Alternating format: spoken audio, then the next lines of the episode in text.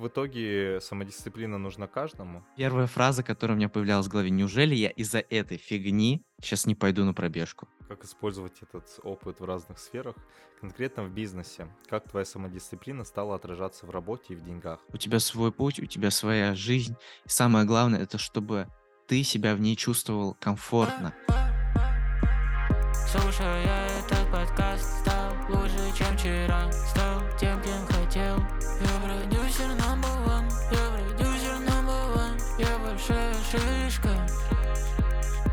Большая шишка Всем привет! Меня зовут Никита Смирнов, я контент-продюсер и студент факультета креативных индустрий НИУШЕ.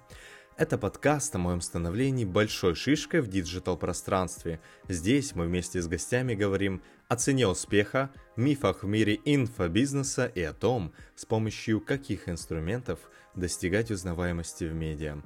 Подписывайся на подкаст, чтобы узнать, как раскачать личный бренд с помощью контента.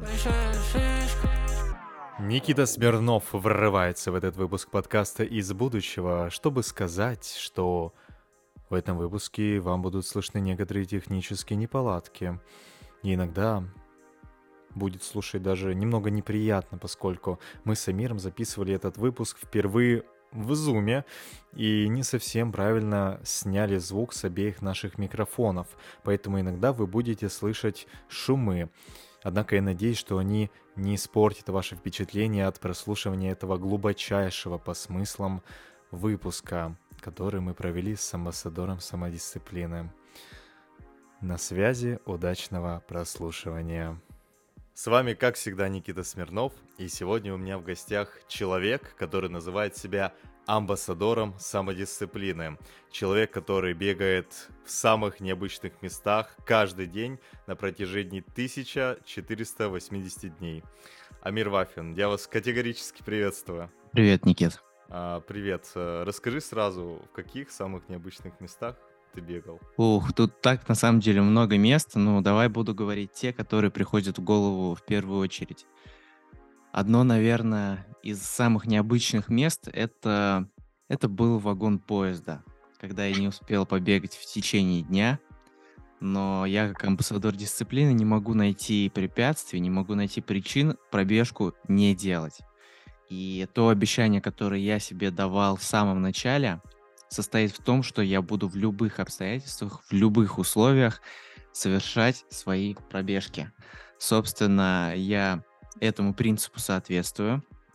Поэтому однажды мне пришлось а, около 12 часов вечера, ночи а, бегать по а, купе туда-обратно 3 километра. Амир, а вот если долгие перелеты или долгие поездки в поезде, то как ты с этим справляешься? Слушай, ну всегда можно заранее про- пробежаться, да? Просто вот бывают ситуации, когда настолько э, дела плотно были расставлены, что это сделать не удалось. Во время mm-hmm. пробежек мы э, с моей супругой у нас был перелет в Таиланд, но все равно удалось как-то распределить так нагрузку, график, что не было необходимости ну, что-то с этим придумывать. В самолете, к счастью, бегать не пришлось. В туалете на одном месте. Ты как э, амбассадор самодисциплины производишь впечатление сильной личности. Меня вот вопрос. Э, из чего исходит вот эта мотивация, что ты себе сказал ни при каких э, обстоятельствах, без каких-либо отмазок бегать каждый день? Ради чего ты это делаешь? Очень просто на самом деле. А, все мы, так или иначе, встаем на путь развития для чего? Для того, чтобы быть эффективнее и, как следствие, зарабатывать больше денег достигать больших результатов там, в нужных нам делах, направлениях. И я э, с 15 лет, сейчас мне 26, начал заниматься бизнесом и предпринимательством. Я за это время основал и соосновал около 10 разных э, бизнес-проектов, начиная с мобильных онлайн-игр, с портала, заканчивая доставкой фруктов и овощей в Москве и крупными IT-проектами. Не все сейчас проекты живы, но именно на тот момент, это был 2019 год, а, только вот январь, да, только вот начало года, а, это был для меня такой, знаешь, наверное, в какой-то степени ключевой переломный год, потому что тогда я впервые вырос с дохода 50-100 тысяч до цифр 200-300 в месяц. Тогда начал много путешествовать, начал инвестировать деньги в свое развитие, в прохождение разных курсов, обучений, а, личностных программ. И конец года, к сожалению, был для меня не очень позитивный. У меня был неуспешный запуск бизнеса, я потерял время, я потерял деньги, я очень сильно разочаровался в себе и как будто бы обнулился. И как раз-таки тогда я задавал себе вопрос, а чего же мне не хватает для по-настоящему больших результатов в жизни? В этот же год я начал изучать э, успешных людей в своем окружении и не только. Я отчаянно пытался найти вопрос, точнее ответ на вопрос, а что же есть вот в успешных людях такого, чего нет у меня, чего мне не хватает. А в разных источниках я нашел разные ответы. Ну, к примеру, могу привести ответ из книги «Великие по собственному выбору». Это, по сути, исследование людей, которые управляют самыми великими компаниями в мире. Чтобы ты понимал, что значит великая компания. Великая компания – это которая на протяжении 14-15 лет превышала показатели по рынку в 17 раз. И в этой книге автор берет именно такого человека и исследует его. Какие же у него принципы, какие же у него качества, что же в нем такого особенного. Амир, а что это, что это за компания была? Что за компания, что за человек? Слушай, конкретную компанию я не вспомню. Э, можно это найти где-то в начале книги, потому что там э, исследуется не отдельный конкретный человек, а, ну, собственно, ряд людей, да? А, ну все, я понял. Э, три Так, качества, принято. которые там были выделены, это фанатичная дисциплина, продуктивная паранойя и эмпирическая креативность. На- насколько я помню, вот такие качества. И фанатичная дисциплина мне как-то особенно отозвалось, а, потому что на тот момент, а, даже будучи на позиции там фрилансера-дизайнера, когда я делал проекты, я постоянно срывал сроки, где-то что-то доделал не до конца, а, опаздывал на встречи. И я видел, как это сильно сказывается на моих отношениях с клиентом и, ну, в конечном счете, на моем доходе. И тогда я понял, осознал, что если бы к моему перфекционизму, да, к моему трудолюбию я был бы также и дисциплинирован, то мои результаты вышли бы на кардинально новый уровень. Именно поэтому я начал над этим работать, именно поэтому я начал внедрять в свою жизнь дисциплину. Вот, как-то так. Я по твоему инстаграму смотрел, и кажется все каким-то слишком идеальным. Неужели у тебя не было моментов, когда ты сливался? Или когда, ну, были очень трудные дни? Слушай, определенно были, но в этом и фишка развития дисциплины. В том, что такие дни всегда будут и будут у всех. А что-то мы начинаем на энтузиазме, то есть заниматься своим развитием мы начинаем всегда на энтузиазме. То есть все, я сейчас себя изменю, я сейчас похудею на 10 килограмм, я буду каждый день ходить в спортзал. Все, вот сейчас точно. Да? Все всегда на энтузиазме. А что потом? А, две недельки прошло, опа, что-то в отношениях там не так пошло, что-то в работе случилось, расстроился, разочаровался. И уже из этого состояния как-то не очень хочется соблюдать свою привычку.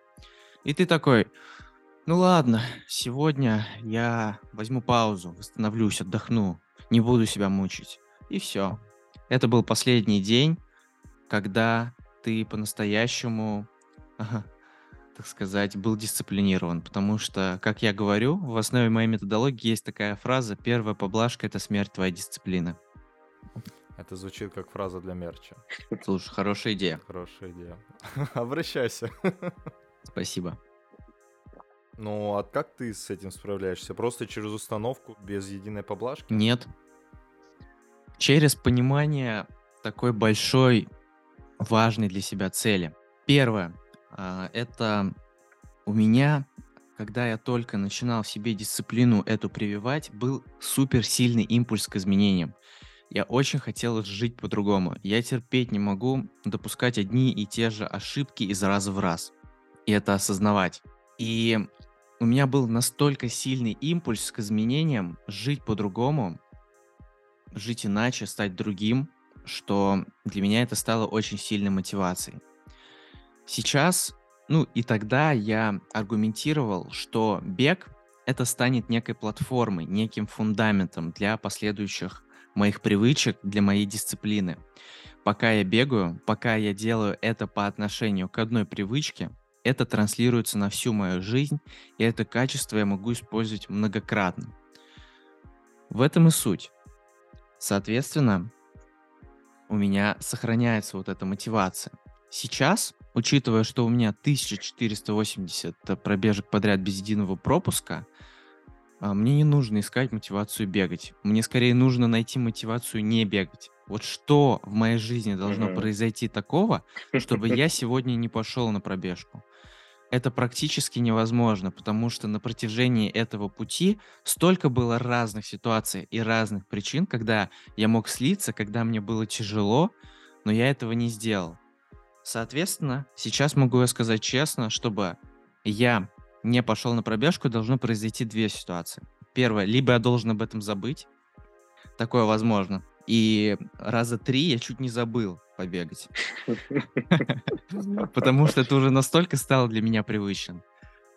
А второе, я просто должен физически не иметь возможность пойти на пробежку, потому что даже когда мне там удаляли зуб, мне хирург сказал, тебе нельзя испытывать никаких физических нагрузок. Я ему пишу в заметках, потому что говорить не могу после анестезии. Я, я бегаю тысячи там столько-то дней подряд.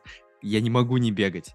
Он говорит, ну, тогда в очень легком темпе. И я выходил на пробежку в очень легком темпе, даже вот после удаления зуба. И я выходил на пробежку даже когда болел. Кстати, это тоже интересная история, могу рассказать. А, да, я как раз хотел спросить, э, вот пару твоих э, кейсов, когда тебе было максимально трудно соблюсти привычку, и еще какой-нибудь кейс, когда... Да, я хотел спросить, неужели вот ты ни разу не заболел за эти сколько лет? Четыре года. За, за эти четыре года. Слушай, я прям вот серьезно, ну, то есть никогда у тебя насморк, никогда у тебя чуть-чуть побаливает горло, а вот прям серьезно болел за это время раза три. Первый раз это была 220 какая-то пробежка, а, я заболел каким-то вирусом летом, вообще ни с того ни с сего, от своей сестренки, потому что она тогда болела, а мы с ней как-то времени много проводили. Я просыпаюсь в 4 утра, у меня болит горло, у меня температура 38,5, болит голова и ломит все тело. Я выхожу на пробежку. Я задаю себе внутри вопрос. Даже, даже, даже, знаешь, не вопрос, а у меня такой внутренний диалог возникает. Я не буду себя насиловать, не буду себя убивать, потому что это противоречит принципам, ну, вообще соблюдения и раб- работы над собой даже в целом, да. И я себе говорю такую фразу внутри. Я начну бежать осторожно и буду внимателен к своим ощущениям. Если мне будет становиться хуже, если я замечу это, я остановлюсь и пойду домой. Да, то есть вот уже обрати внимание на подход. Не сделать любой ценой, не сдохни или умри, а большое внимание к своему состоянию и договоренности с самим собой. То есть дисциплина — это про умение договариваться. Это не про М. то, чтобы себя заставлять и через все там причины пе- перескакивать. Это очень токсичная установка, которая есть у 99% У меня тоже она людей. есть. Я чуть позже поделюсь. Она есть у всех, но если бы это было бы действительно так, то перед тобой бы был бы там чувак армейской закалки. Такой. Так, время. 10.01, какого хрена мы не начали? Короче, это был бы перебор. А ты, как я видишь, ну, достаточно такой легкий, простой. Нету во мне вот этой вот чрезмерной жесткости, да? Вот. Потому что я ее и не использую в работе над собой.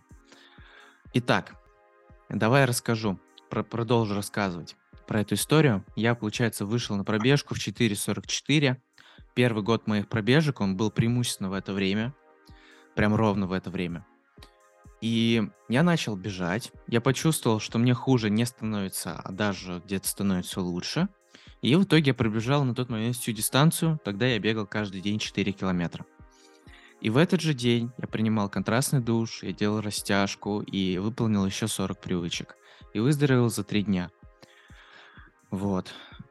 Кстати говоря, вот каждый раз, когда я болел, Вот за все эти 4 года я выздоравливал очень быстро. То есть я выздоравливал буквально за 3 дня, никогда не болел неделю, 2 недели там и так далее. 40 привычек это серьезно, чуть позже это затронем. Вот э, мне очень понравился твой тезис о том, что не нужно себя заставлять и насиловать. У меня, э, ну я понимаю, что у меня другие внутренние установки. Я тоже соблюдаю самодисциплину там в том, что э, ну, я отказался от никотина, от алкоголя.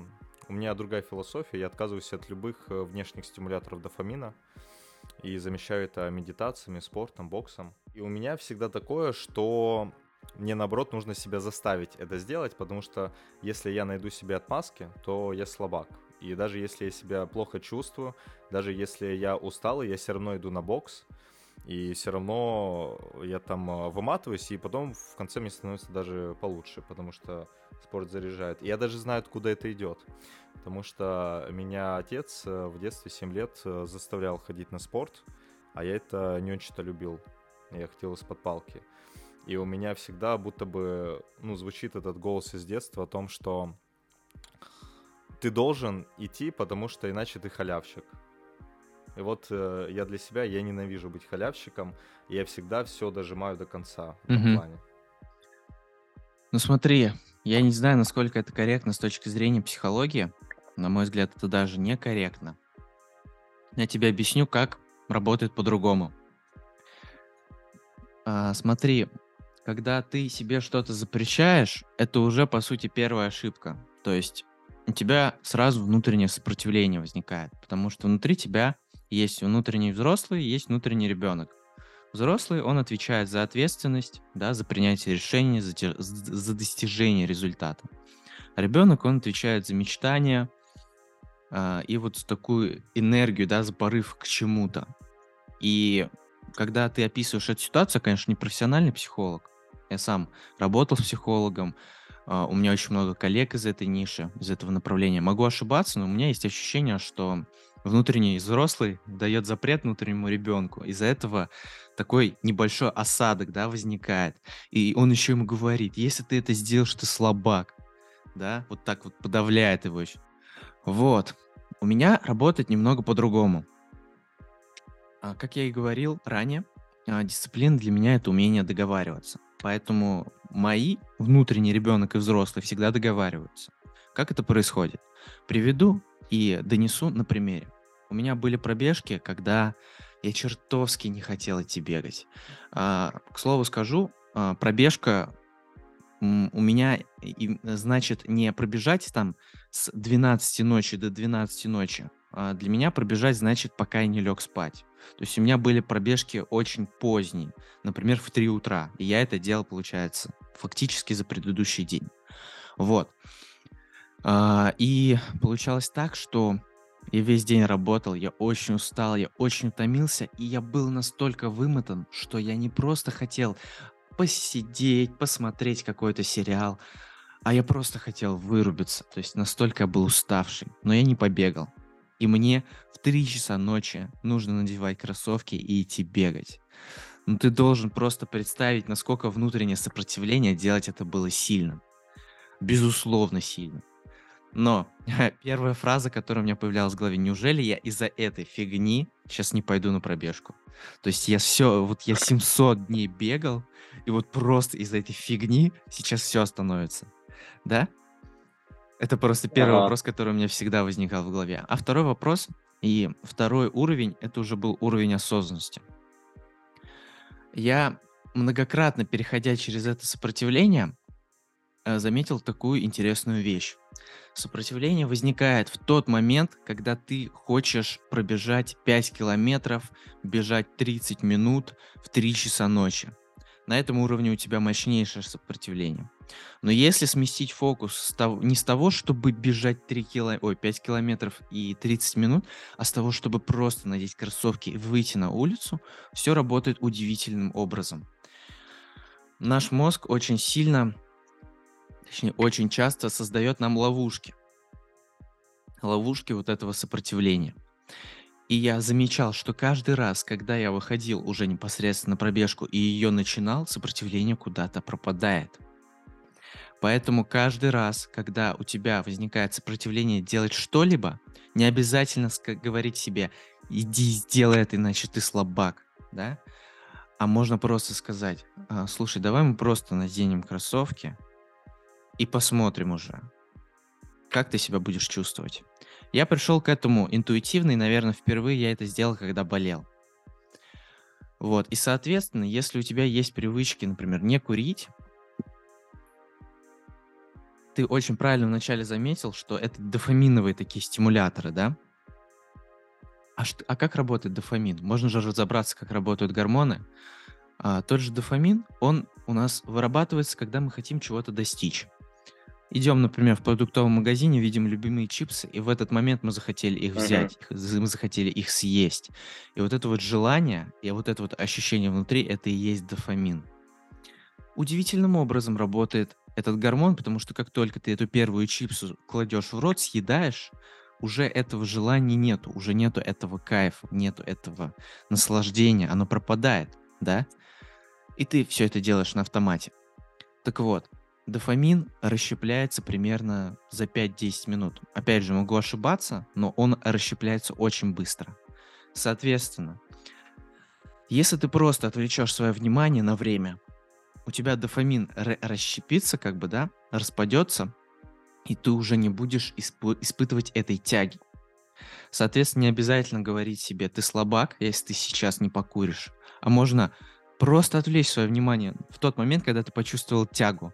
Даже с внутренним таким диалогом ты можешь принять это решение, если очень захочется, но просто сейчас сделай другое.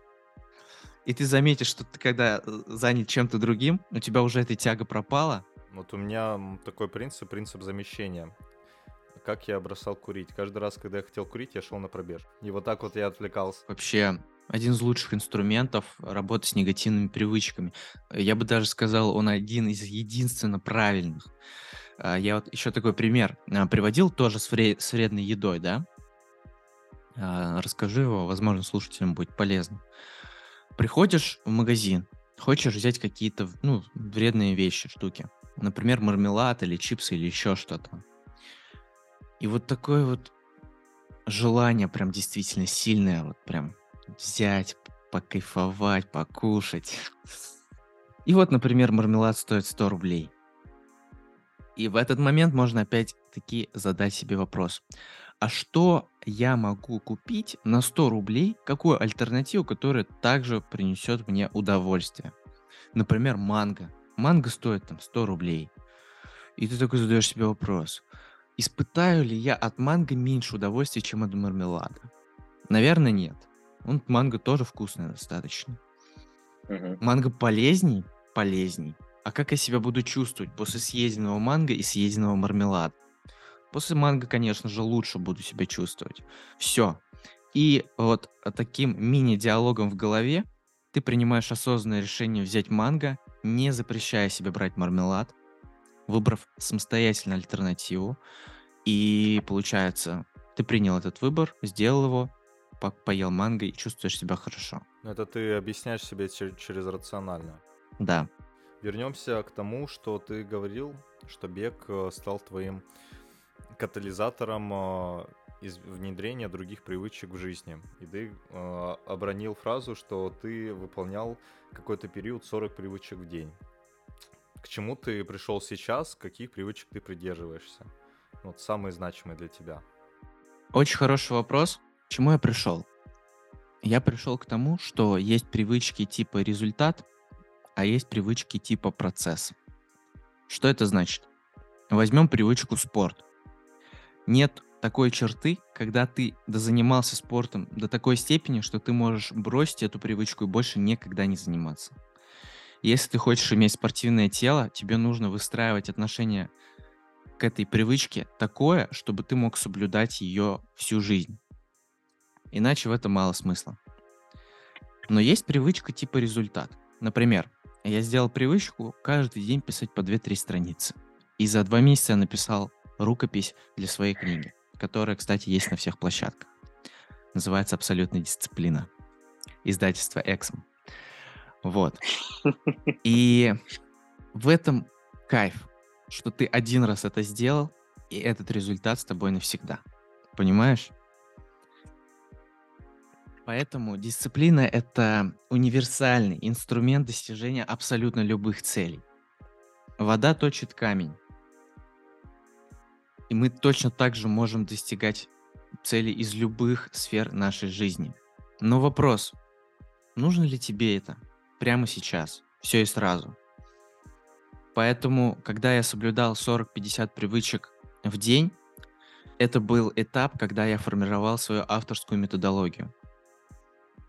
У меня абсолютно уникальная методология. Я не использовал какие-то книги, какие-то курсы, каких-то экспертов, чтобы ее создать. Она абсолютно уникальна, настроится на моем практическом опыте.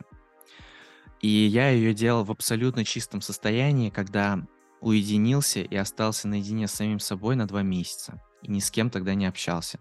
Ни с любимой девушкой на тот момент, ни с семьей, ни с друзьями. Я был абсолютно один. И именно тогда соблюдал 40 привычек впервые, и именно тогда сформировал свою методологию. Уже позже я начал изучать литературу на эту тему. А, например, а, очень, очень хорошую книгу могу посоветовать, называется «Гормоны счастья».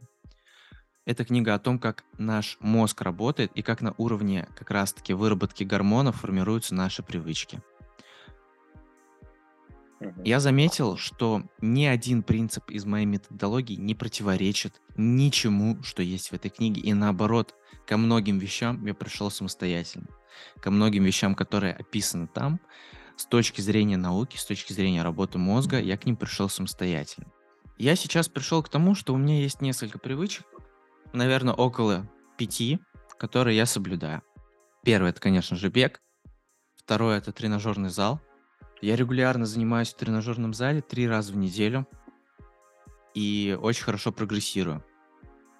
За последние четыре с половиной месяца, скоро будет пять, я набрал 4,4 килограмма мышечной массы и сейчас нахожусь в лучшей форме в своей жизни. Помимо этого, я принимаю контрастный душ регулярно после тренажерного зала. Я один раз uh-huh. э, в неделю хожу в йогу, э, на йогу, потому что это необходимо с, учитывая мои нагрузки, чтобы у меня в целом ну, тело было здоровое.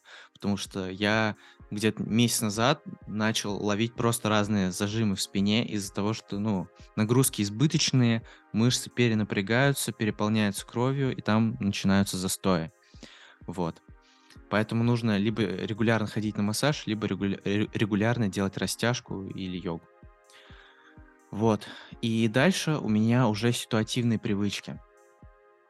Например, привычка работать над э, режимом сна.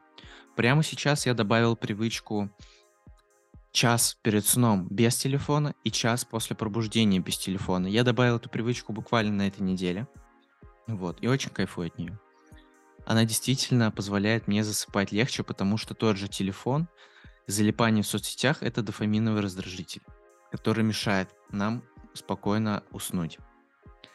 И сейчас также у меня привычка регулярно выкладывать контент в соцсетях. Правда, я ее частично делегировал. Делегировал привычку. Какой ты управленец, а? Ну да, э, у меня, получается, ассистентка выкладывает контент во всех социальных сетях, просто мы заранее с ней его подготавливаем, я его утверждаю, и все.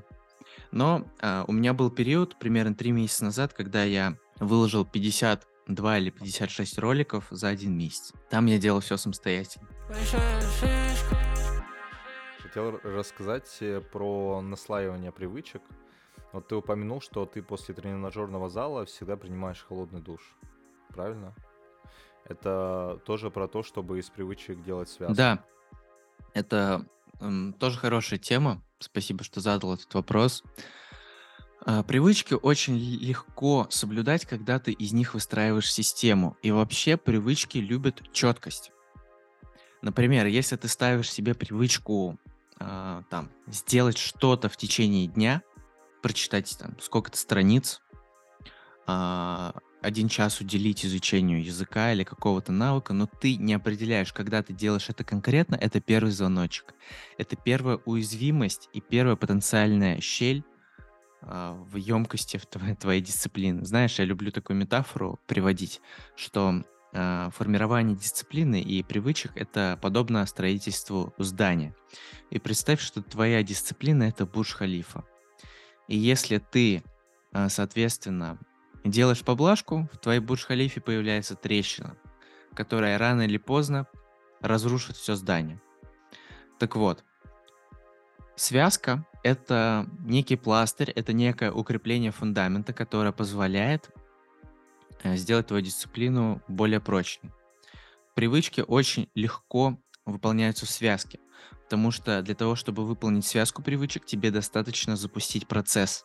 Мгм. Если ты ставишь задачу привычки выполнять отдельно, тебе постоянно нужно искать энергию воли, точнее ее использовать, ее задействовать для того, чтобы выполнять каждую отдельную привычку. И это всегда сложнее, чем а, запустить механизм и все выполнить на автомате. А, да, я это тоже понимаю и тоже этого придерживаюсь. И я тоже, кстати, холодный душ всегда после спортзала принимаю, поэтому я это и затрону. Когда ты из привычек ритуалы, по сути, создаешь, не живешь уже за счет ритуалов. А, Ты, наверное, кстати, не читал, а, потому что ты же у нас собственную методологию везде делаешь. Но вот э, мне очень э, книга «Атомные привычки» откликнулась в этом плане.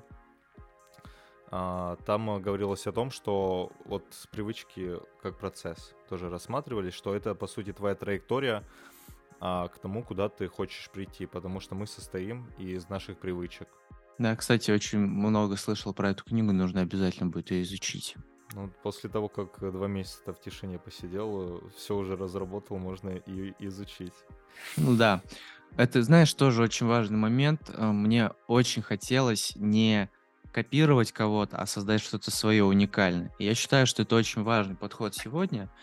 Если ты хочешь э, именно какую-то свою аутентичность и индивидуальность отстраивать. Потому что когда мы видим какой-то пример и садимся за созданием, за создание чего-то своего, мы можем очень часто обращаться к этому примеру Мгм. где-то даже излишне.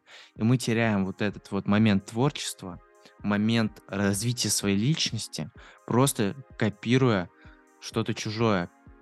И знаешь, здесь мне даже какой-то э, при- приходит пример э, создания контента, создания видео. Я проходил один курс на эту тему, и там говорилось, что в Ютубе, Ютуб это фастфуд. То есть там нету ну, какой-то уникальности, там все друг друга копируют, пересобирают. То есть настолько э, такой изюзанный формат. И есть, например, площадка Vimeo, да, где такие короткометражные фильмы, где люди действительно заморачиваются над качеством. И если даже ты ищешь какие-то референсы, какие-то примеры, тебе важно искать их в правильном месте, искать первоисточники.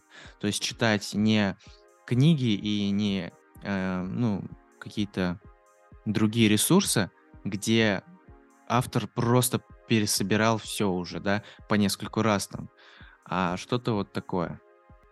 Например, возможно, а, в моем случае это изучать не книги по привычкам, а изучать психологию, да, которая вот будет таким первоисточником, будет объяснять реакции людей, психотипы там и так далее.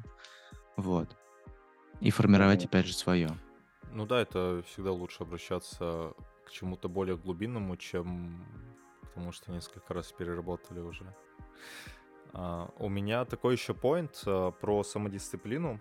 Я себе для того, чтобы наладить э, самодисциплину, устраивал э, ну, такой небольшой ретрит на месяц, когда я отказался, вот это был мой э, тотальный отказ от дофамина, и это была ну, точка в жизни, которая ознаменовала мой выход из выгорания, когда я окончательно наладил свою дофаминовую систему, а я из выгорания выходил, по сути, через самодисциплину, вот через отказ от внешних стимуляторов, и пришел к тому, что я смотрю на листик и радуюсь.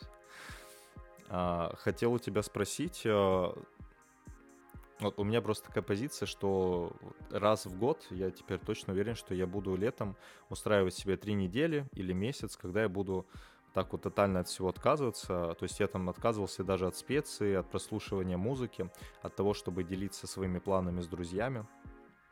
от чего-то вот такого. А собираешься ли ты повторять э, подобный опыт свой? Собираюсь, потому что Ну, и, и почему? вообще тот опыт для И меня был почему? очень переломным в жизни, очень значимым.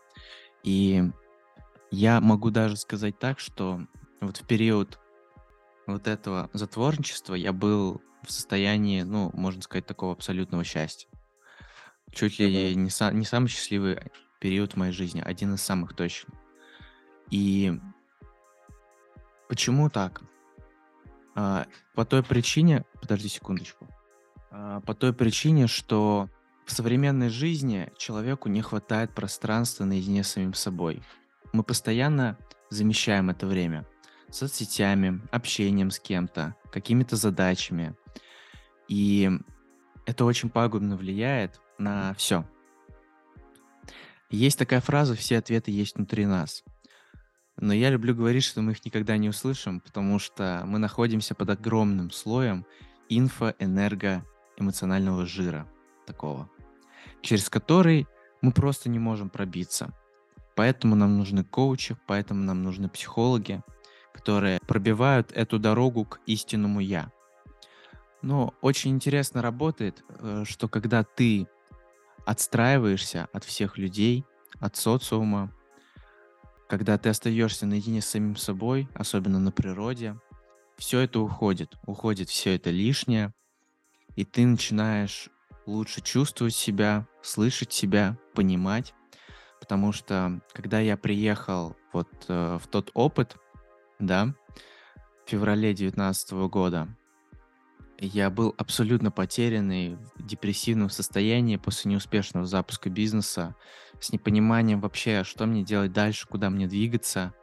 А ушел туда, ушел оттуда, из этого опыта, в абсолютно противоположном состоянии. Наполненный, с четким, ясным видением, чего я хочу, куда я хочу идти, какие цели, какие результаты.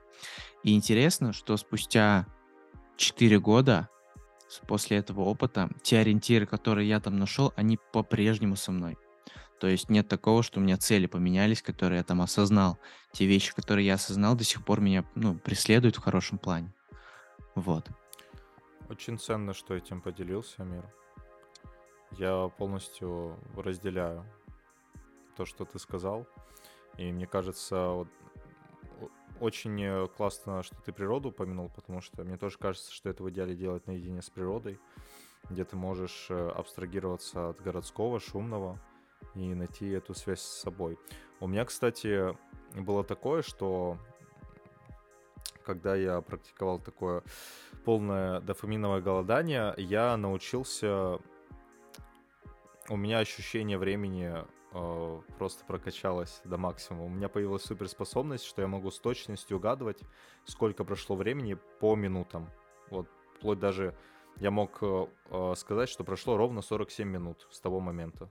Слушай, да, на самом деле, вот если что-то выделить, то очень сильно прокачивается чувствительность а, в этом опыте. Хочу еще добавить такую важную мысль. Это один из таких инсайтов а, вот в этом опыте для меня был в том, что мы всю свою жизнь находимся в состоянии от запроса к запросу. То есть даже будучи детьми, у нас была задача поиграть во дворе, потом покушать там дома, потом посмотреть телевизор, потом ложиться спать, потом встать, проснуться, пойти в садик. Мы постоянно находимся от запроса в зап- в запросе, и нет такого вот момента, где мы просто вот сидим, нам ничего не нужно, никому от нас ничего не нужно, и вот мы просто существуем и просто наблюдаем за тем, как жизнь течет. Мы Мгм. постоянно куда-то движемся, мы постоянно куда-то стремимся, нам постоянно что-то нужно достичь, кому-то ответить, что-то кому-то отправить, куда-то пойти, Постоянно какие-то ожидания. ожидания какие-то, да. И вот в этой всей гонке ускользает жизнь. И именно по этой причине может быть какой-то монах, у которого нет нормальной одежды, у которого нету никаких э, материальных там благ особых, ну, кроме базовых, да, он может быть гораздо счастливее, чем какой-то мультимиллионер, миллиардер там и так далее. Потому что он находится в таком спокойствии, в гармонии со своей душой, вот, и внимание его не рассеивается туда-сюда. Он направляет его в себя, и развивается. А, да, знаешь, э, есть вот прям крайний пример. А, люди, которые занимаются отшельничеством или которые замуровывают себя куда-то и перестают двигаться даже. Вот, они от э, малейшего дуновения ветра на их кожу или от малейшего того, что они пальцем ноги пошевелили, они просто так преисполняются в счастье. Ты читал где-то. А, еще пару вопросов. Я часто сталкиваюсь с таким возражением, ну, потому что я люблю подушнить и тоже рассказывать про самодисциплину, про дофаминовое голодание, что это вообще как-то скучно, а, что я не могу отказываться от э, счастья, от э, сигарет, которые мне нравятся, которые приносят мне удовольствие, или от чего-то, что делает мою жизнь лучше, зачем мне это тогда вообще делать? Вот э, какой твой взгляд на это, на эту позицию? Слушай, я сейчас изучаю философию, и я отвечу, ну, таким примером оттуда. Он будет утрированный, но я думаю, что суть ты поймешь. Представь, что ты сидишь в пещере и видишь тени на стене от костра. И вся твоя жизнь — это наблюдение этих теней. И ты думаешь, что жизнь так и устроена. И ты очень к этим теням привык. Представь, что ты вот так вот 20 лет сидел и смотрел на эти тени. И в какой-то момент к тебе подходит человек, дергает тебя за плечо и говорит, Никит, это всего лишь тени, пойдем, там реальный мир. И ты выходишь и видишь вот реальный мир, как он есть. Солнце, траву, ветер, да. И тебе может быть настолько страшно уйти от, от той привычной модели жизни, что ты не захочешь жить в реальном мире. То есть ты вернешься в пещеру и будешь смотреть на эти тени, потому что для тебя это привычно, для тебя это привычный уклад жизни. И именно поэтому есть большое количество людей, которые, найдя ответы, важные в своей жизни, они не захотят жить, так, жить таким образом. И тут снова, знаешь, вспоминается э, «Матрица» фильм. Смотрел его? Угу, да-да-да. Вот этот вот выбор, осознать, какая реальность, и бороться с ней. Либо продолжать спать этим сладким сном. И там был такой э, как-то злодей, который предал всю команду, да, который вот в этой реальной жизни кушает стейк, у него есть девушка, и он будет богатым. И он договорился с этим агент, агентом Смитом, что он всю команду свою предаст за это. Хотя он уже понимает, что он будет сидеть в капсуле и просто видеть все это. Это будет не по-настоящему. Но он согласился. И именно поэтому, и ну вот это и есть ответ на твой вопрос. Для кого-то привычный уклад жизни настолько они к нему привязываются, что даже осознавая, что вредность ну, курения очень высокая, что есть вещи, которые могут курение замещать, да, и они могут также получать удовольствие от этого. Они не готовы э, идти туда. Это философия, кажется, со стороны Сократа сейчас подула, если я не ошибаюсь. Возможно. Так в итоге самодисциплина нужна каждому? Я считаю, что самодисциплина нужна каждому для счастливой, комфортной жизни. Я считаю, что это ключевой вообще, ключевое качество, которое должно быть у человека, потому что есть большое количество разных наук. Есть философия, есть эзотерика, есть психология, есть законы физики, есть там предпринимательство, достигаторство, да. И все они между собой спорят. Одна наука говорит, нужно так, по-другому никак. Нужно дохера работать, тогда будет результат эзотерика говорит, нет, тебе не нужно до хера работать, тебе нужно визуализировать. Там духовность говорит, ой, все это мирское, это все временно. Тебе нужно верить в Бога. Э, и это потому что, ну, там, твоя жизнь после жизни, она более значима, чем жизнь здесь. Законы физики тоже диктуют свои правила. Философия тоже свое видение предоставляет. Но нет ни одной науки, которая опровергала бы дисциплину. Нет ни одной науки, которая говорила бы, дисциплина, она не нужна. Потому что даже в религии говорится, что молитва должна быть регулярной. Даже в эзотерике говорится, что вот эти визуализации, они должны быть регулярны. А откуда у тебя эта регулярность появится без дисциплины? Поэтому дисциплина — это просто фундамент. И если ты хочешь по-настоящему качественную, счастливую жизнь проживать, если ты хочешь максимально реализовать свой потенциал, то тебе необходима дисциплина. Без нее ты никуда не пойдешь. И в начале своих выступлений я задаю такой вопрос. Я давай тебе его сейчас тоже задам, и ты поднимай руку, если ты согласен. Никит, ты хочешь обрести финансовую свободу, когда тебе не нужно смотреть на цены где-либо и принимать решения так, как ты хочешь? Да. Никита поднял руку. Никит, ты хочешь чувствовать себя здоровым максимально долгое количество времени? Это значит не прожить 100 лет и там последние 20 лет вообще без памяти, там лежа в кровати, да, а вот максимально без боли чувствовать свое тело и проживать эту жизнь. Поднял руку. Никит, ты хочешь, ну вот, нравиться себе в зеркале, чувствовать себя красивым, не быть бодибилдером, а вот быть в оптимальном весе, да, и кайфовать от своего отражения. Супер. Ты хочешь стать лучшим в своем деле? Конечно. Ты хочешь построить сильные, крепкие отношения? Да. Для всего этого и для всего остального нужна дисциплина. Поэтому... Приходи ко мне на курс. Да. Поэтому нужно обретать это качество. И, конечно же, любой человек может делать это самостоятельно, потому что я такой же обычный человек.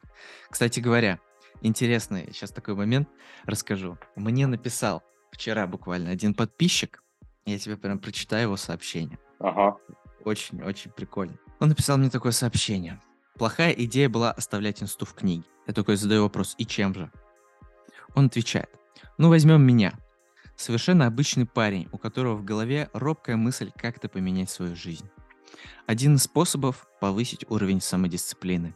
И вот этот парень в поисках высших сил и могучих умов, способных раскрыть для него великие тайны мироздания, находит, читает, познает. И вот уже подсознательно автор книги для него – это амбассадор успеха, бог самодисциплины, икона стиля и акула в мире финансов. А только я зашел на ваш аккаунт, как произошел разрыв шаблонов.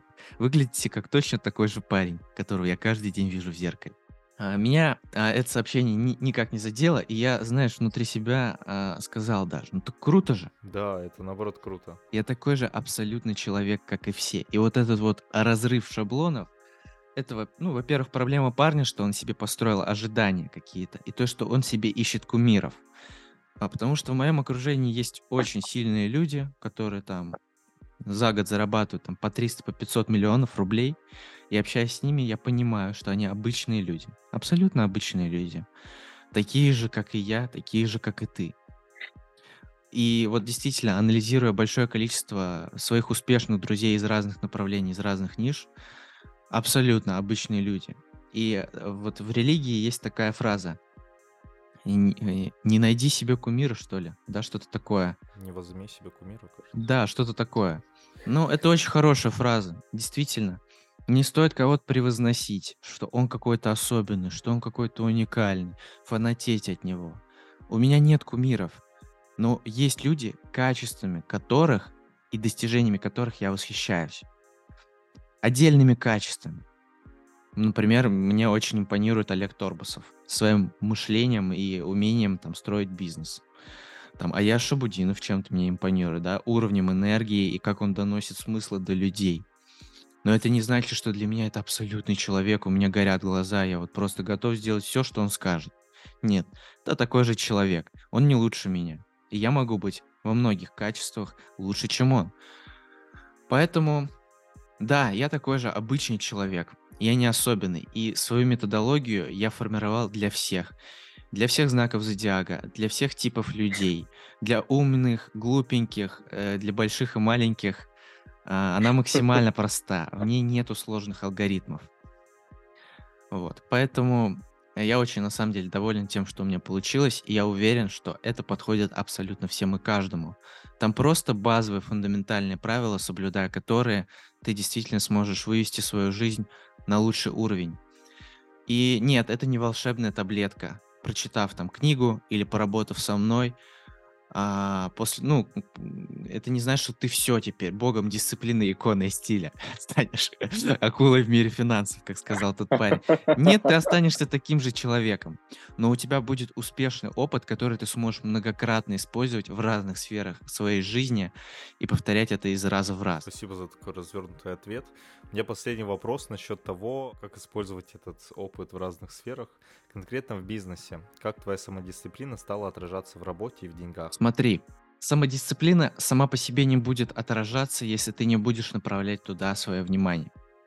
Я еще не направил по-настоящему внимание в сферу бизнеса и финансов.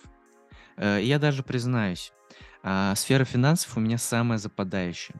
Я никогда не был человеком, который копит деньги. Я был человеком, который очень легко может их зарабатывать, да, и я всегда стремился к тому, чтобы зарабатывать столько, что мне не придется их считать. Но я столкнулся с тем, что сколько бы я их ни зарабатывал, все равно нужен управленческий, ну, такой вот учет, нужен учет финансов, нужно уметь ими распоряжаться и управлять. И у меня есть очень хорошая подруга, коуч-психолог, и она сказала мне такую фразу. Если ты не будешь э, учитывать, фиксировать свои деньги, вести учет финансов, то ты всегда будешь бедным. Всегда будешь приходить к тому, что ты остаешься без денег, что где-то там есть необходимость взять у кого-то в долг и так далее. И это, с точки зрения психологии, детская позиция по отношению к деньгам. Вот, поэтому здесь дисциплина нужна. Я ее выстраиваю, внедряю. И хочу вот в, этот, в этом году активно изучать сферу финансов, инвестиций. Вот. Эта сфера для меня очень важна. Кстати, такой еще момент тоже добавлю, то что забавное наблюдение, что мы в целом достаточно сбалансированы между собой. У кого-то легко отношения в жизнь приходят, а кто-то всю жизнь тратит, чтобы построить хорошие, сильные отношения. У кого-то с первого раза получается запустить успешный бизнес, и он никогда не задумывается о том, что у него заканчиваются деньги, а кто-то постоянно сталкивается с этой проблемой. У кого-то есть и финансы, и отношения, но он просто комплексует очень сильно из-за отражения в, в своем зеркале. У него избыточный вес, он его набирает бесконечно. И чтобы выглядеть хорошо, ему нужно очень много усилий прилагать. И так или иначе у каждого человека есть какая-то западающая сфера в жизни, для которой ему нужно прям запредельное количество внимания, энергии туда направлять, чтобы достигать результата. У каждого эта сфера своя. Но, опять же, есть инструменты, которые позволят легче пройти этот путь. У меня сейчас инсайт. Кайф, поделись. Спасибо. Спасибо. Ну, то, что ты сказал, это в целом уже инсайт, э, потому что я склонен постоянно сравнивать себя с другими и постоянно смотреть на свое колесо баланса и думать, да, а почему опять не все на максимум? Я каждый месяц делаю анализ. А вот когда... И в целом-то я понимаю, что все мы разные, у всех разные результаты. А, но вот когда ты так на конкретных примерах привел, какие мы разные, вот у меня прям это срослось. С тем, что я знал, и с тем, что я теперь осознал. Слушай, и самое смешное это сравнивать свою западающую сторону с сильной стороной какого-то Да, другого человека. То есть у него это все естественно произошло, и ты такой, какого хрена он там красавчик, качок, а я нет? Какого хрена? Какого хрена он богатый, а я нет? А ведь, может быть, у тебя есть точно такая же сторона, например, коммуникативность, у тебя дохера друзей, а он одинокий и ему от этого плохо, капец. И ты обесцениваешь все сильное, что есть у тебя, и зацикливаешься на его единственной силе. Вот, я на самом деле очень давно перестал себя с кем-то сравнивать. Я понял, насколько это гиб- гиблое дело, потому что у каждого из нас свой путь, у каждого из нас своя дорога в жизни. Ты можешь бесконечно завидовать человеку, у которого есть все в этой жизни, а он умрет уже завтра. Вот так, так произойдет в жизни, да? И насколько глупо было ему завидовать, да? Вот, поэтому мы абсолютно все индивидуальны. И самое интересное, что вот эта вот зависть, что вот это сравнение, оно не дает тебе ничего положительного. Оно тебя загоняет в себе, а, разные заморочки тебе дарят, но не приводят к результату. И обесценивание тоже, обесценивание своего опыта, зацикливание на своих неудачах тоже тебе ничего не дает. Нужно всегда выходить в ценность. В ценность тех уроков, которые ты извлек из негативного опыта. В ценность того, что ты уже имеешь. Признавать свои недостатки, признавать свои слабости, смотреть им в глаза, смотреть своим страхом в глаза и уже над этим работать в своем темпе. И пусть у кого-то получилось первого раза, а тебе пять лет нужно на то, чтобы прийти к этому.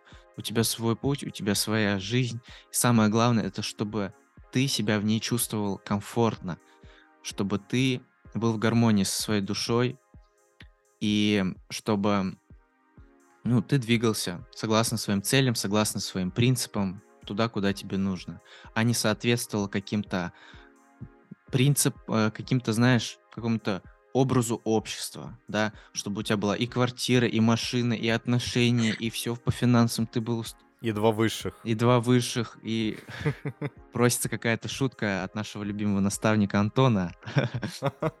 Она была бы очень, кстати. И пробка. Одна там, другая вся. Да-да-да. Главное, чтобы тебе было по кайфу. Ауф, очень мотивационно зафиналил, мне даже добавить нечего. Спасибо большое за то, что стал гостем моего подкаста. А, вы можете скачать э, купить и почитать книгу Амира в описании к этому подкасту. Можете добавить подкаст себе в избранное, оставить комментарий на всех музыкальных площадках. А, спасибо, что были с нами, спасибо, что слушаете. Амир, спасибо тебе. Спасибо, Никит, что задавал такие интересные вопросы и что уделил мне час своей жизни. Слушая этот подкаст, стал лучше, чем вчера, стал тем, кем хотел. Я продюсер number one, я продюсер number one, я большая шишка, большая шишка.